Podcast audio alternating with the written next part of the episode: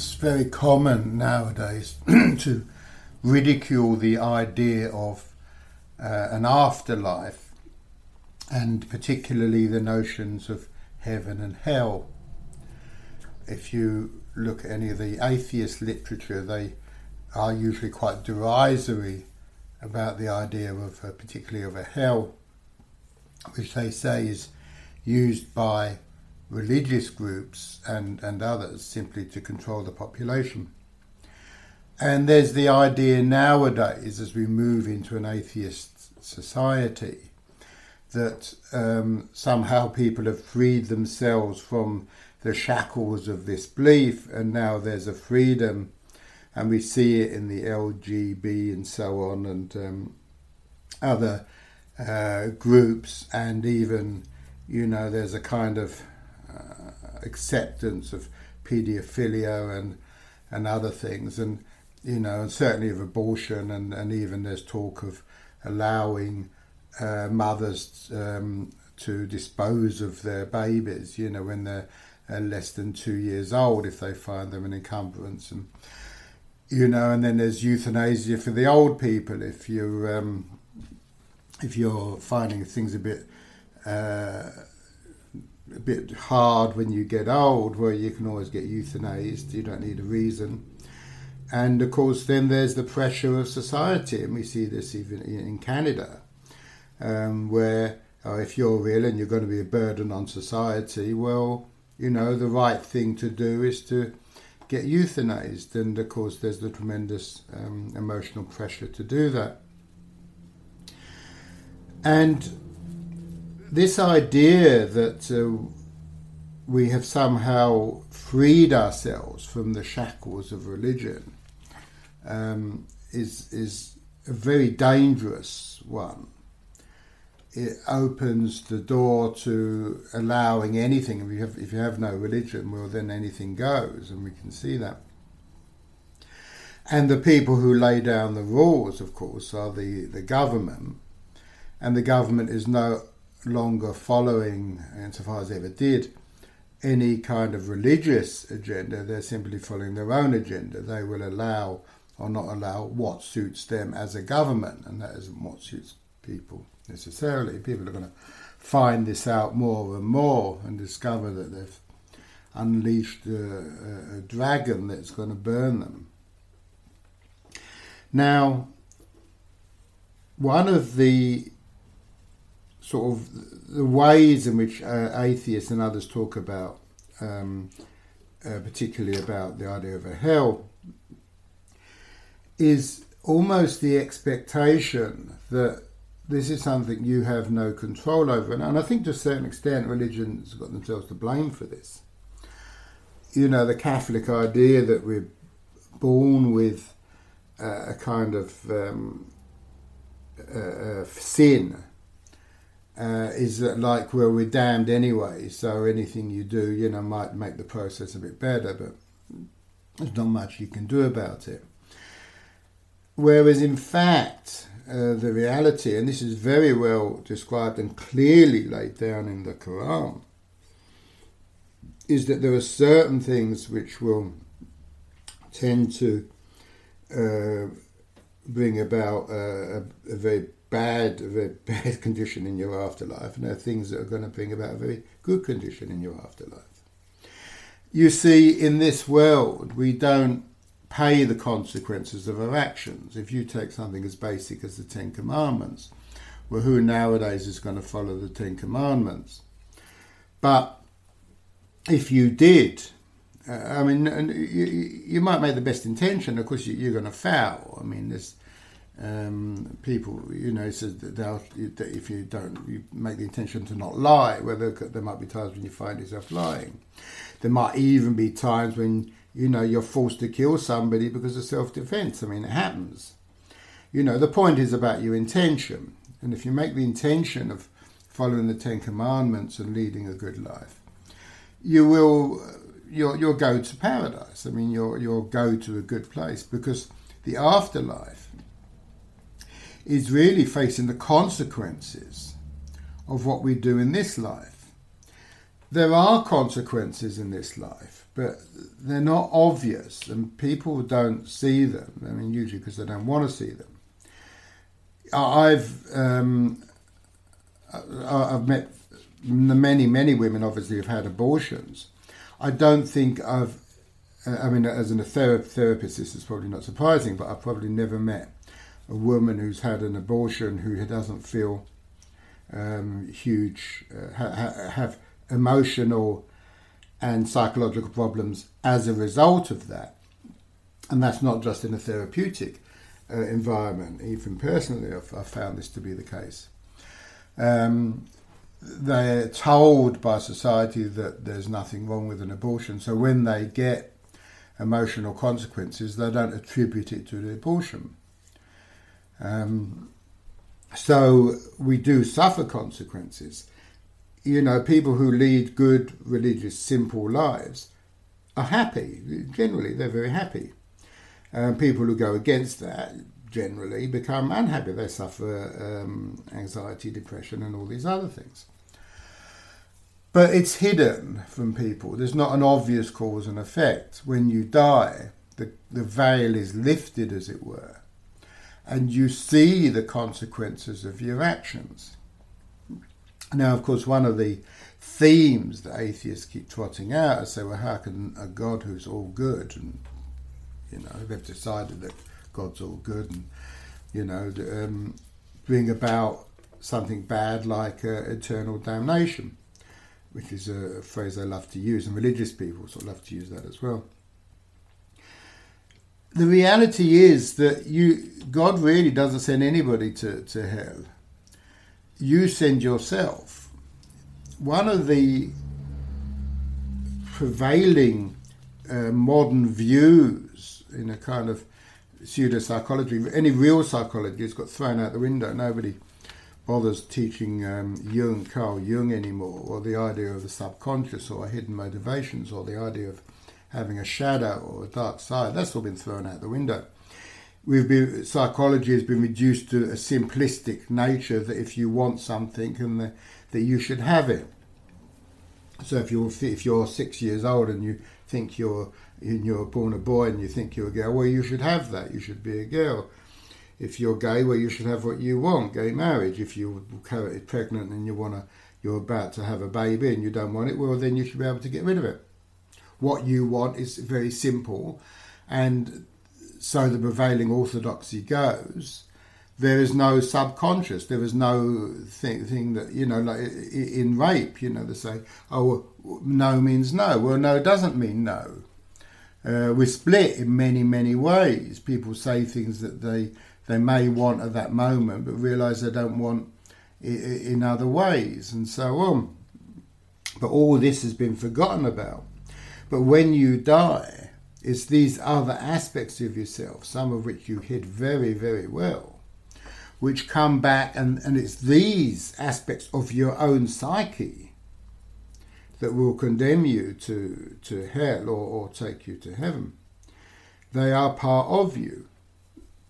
So it's not God sending you to, to hell, it's your own nature that you're hidden from yourself, which comes up and says, you know, you killed this baby when you were pregnant, you did this, you did that, and so on. And even here, you know, there's, um, you know, the idea that sort of somebody's had an abortion, they're doomed to hell, is not necessarily correct. You know, there are people make mistakes in life, and part of life is making a mistake, and part of life also is understanding that mistake, regretting it in the, to the point that you, you say, look, it was wrong and I'm not going to do it again and understanding why you did it as well. This is very important. Um, one of the uh, things I've seen a lot in, in therapy is women who come in who have been through an abusive relationship. They don't come to me generally when they're in the abusive relationship, or if they do, it's not because they're in the abusive relationship. That sort of comes out with the therapy. But often when they've been through the abusive relationship, they come to me. And I remember, I think I've said this before, but I remember the first time when I had this uh, woman sitting there and she'd been in this abusive relationship. And I, And I thought to myself, I've got to ask her a question, but I could be accused of blaming the victim here. But finally, I said it, and I said to her, Look, I said, I've got to ask you this question. Why did you get into that relationship in the first place? And as I say, if you was to say this online, I'm sure people would come back and say, You're blaming the victim and so on. No. The reason why I had to ask the question was because unless she understood why she got into that relationship in the first place, she's not going to, there's nothing to stop her doing it again. And uh, what she said was, Well, yes, she said, that's the question I keep asking myself all the time. And subsequently, I've asked that question many, many times from women, women who have come out of abusive relationships. I've never been accused of blaming the victim. But the importance of making a mistake and understanding it is how you evolve. We evolve through making mistakes. So the idea that you've made this terrible mistake and you're doomed to hell, no, no, n- not at all. It's a question of understanding that. Now, the guide, you know, I said this is clearly laid down in the Quran and it is and it's written, but it is built into us. It's in the form of our conscience. It's in that part of us that knows right from wrong and that people often suppress from an early age. But this is why they suffer from mental problems, anxiety, depression, and so on. It's because their conscience that part of them is telling them one thing, and their intellect, their so called rationality, is telling them something else. So, one of the important things is to still the mind, to quieten the mind. This is why I emphasize meditation. So that when you kill, you, you suppress and you stop that train of thoughts which generally carries people through the day. You know, often from the moment they wake up in the morning to the moment they go to bed, they're carried along by a train of thoughts that they really have no control over. So when you're able to get control over that by, by stepping sideways from it and observing the thoughts instead of feeding them, you can become aware of those deeper characteristics, those consciences, that feeling of conscience, and so on. Now, it's interesting that if you read Eckhart Tolle or the Dalai Lama or the, these people who, who are spiritual, they always emphasize the idea of having a still mind. And as far as Eckhart Tolle is concerned, and many, many others, they say this is almost like the end result. This is the, the aim. This is where you have to get to. Well, no. As far as I'm concerned, stealing the mind and getting rid of that useless train of thoughts, and it is generally useless, isn't the end result. It's the beginning of the journey. That is the start of the journey. Then you can start listening to your conscience. You start listening to your uh, these these uh, intuitive thoughts, and I've talked about this before. These drops of diamonds that are given to us that you're able to listen to. And when you start listening to these things, of course, you have to face up to some consequences. You know, there's a very good movie called The Experimenter, and it's about psychologist Milgram who did a, it was a very well known experiment, and he did it in the 1960s. I've explained it before, but very basically, he um, conducted a, an experiment where they got people off the street, or students or other people. They were um, told they're doing an experiment where they have to give electric shocks to uh, somebody who's learning a subject when they got the, the question wrong. They gave increasingly uh, serious electric shocks, starting from very mild right up to very serious electric shocks. I talked about this before, and you can read it up, the Milgram experiment. And um, what he found was that there was a quite consistent um, proportion of people who were prepared to apply very serious electric shocks. Um, you know, it wasn't real, but they thought it was, to people in order to participate in the experiment. It varied according to the situation and so on, and they the experiment's extremely interesting. But in the movie, the experimenter, he he makes a very interesting observation, and he says, you know, sometime in your life, you make a decision as to whether you're going to follow your conscience or whether you're going to follow orders. And if you make that decision that you're going to follow orders, it's very, very difficult to go back because then you have to account for your conscience. Now, if you don't do it in this life, it's what you do in the next life, and it is very, very much more difficult then. So, always, I would say to people do the meditation, get rid of that train of intellect that um, controls your mind, and sit down and listen. And listen in a non judgmental way to how you feel about things. Now, you're going to get this wrong. You're going to be mislead yourself. But as you become more and more in tune with that feeling of conscience, you'll be more and more aligned with the reality. And one of the issues here is you're going to find yourself going against the prevailing mood of society to a tremendous extent. And this is very difficult. And you've got to ask yourself, you know, do you have the strength to do it? But as I say, if you don't do it in this life, you're going to do it in the next. So when there is there is a, day of judgment, and it's said that you will be judged yourself, you will judge yourself. And if you get on YouTube, there there are accounts, or on the net, there are accounts of people who have seen the afterlife. They've visited the heavens and they've visited the hells. And one of the things they always say is that the people who are suffering in the hell will never blame God. They never blame God. They blame themselves.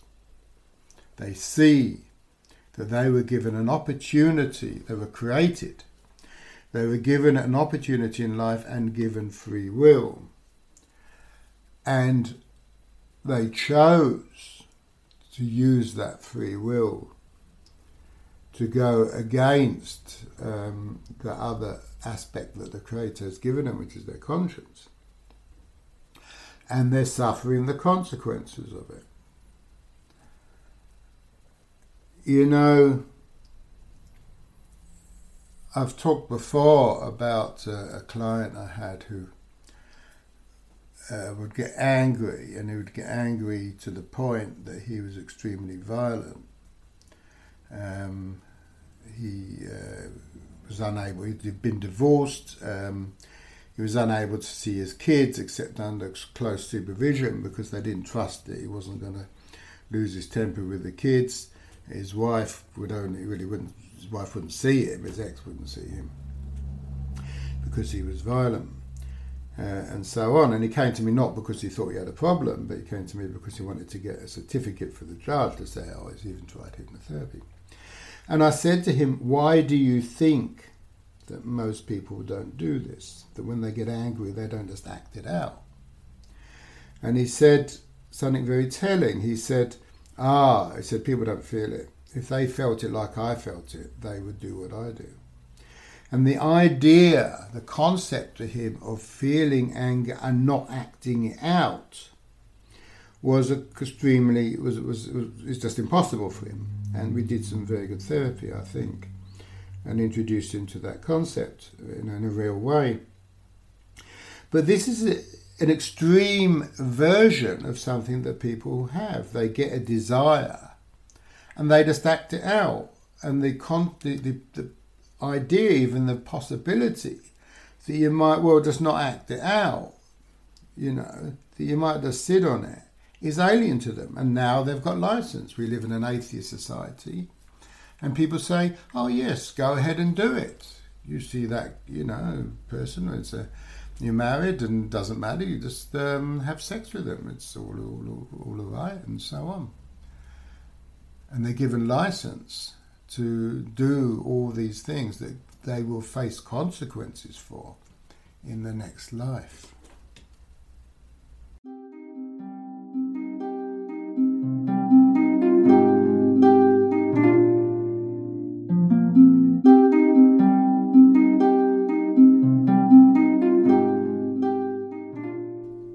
For listening. You can email me, phil at braham.net. You can look at my website, philip with one L dot braham.net. Braham is B R A H A M. And if you send an email, put podcast in the subject so it doesn't get lost. Thank you.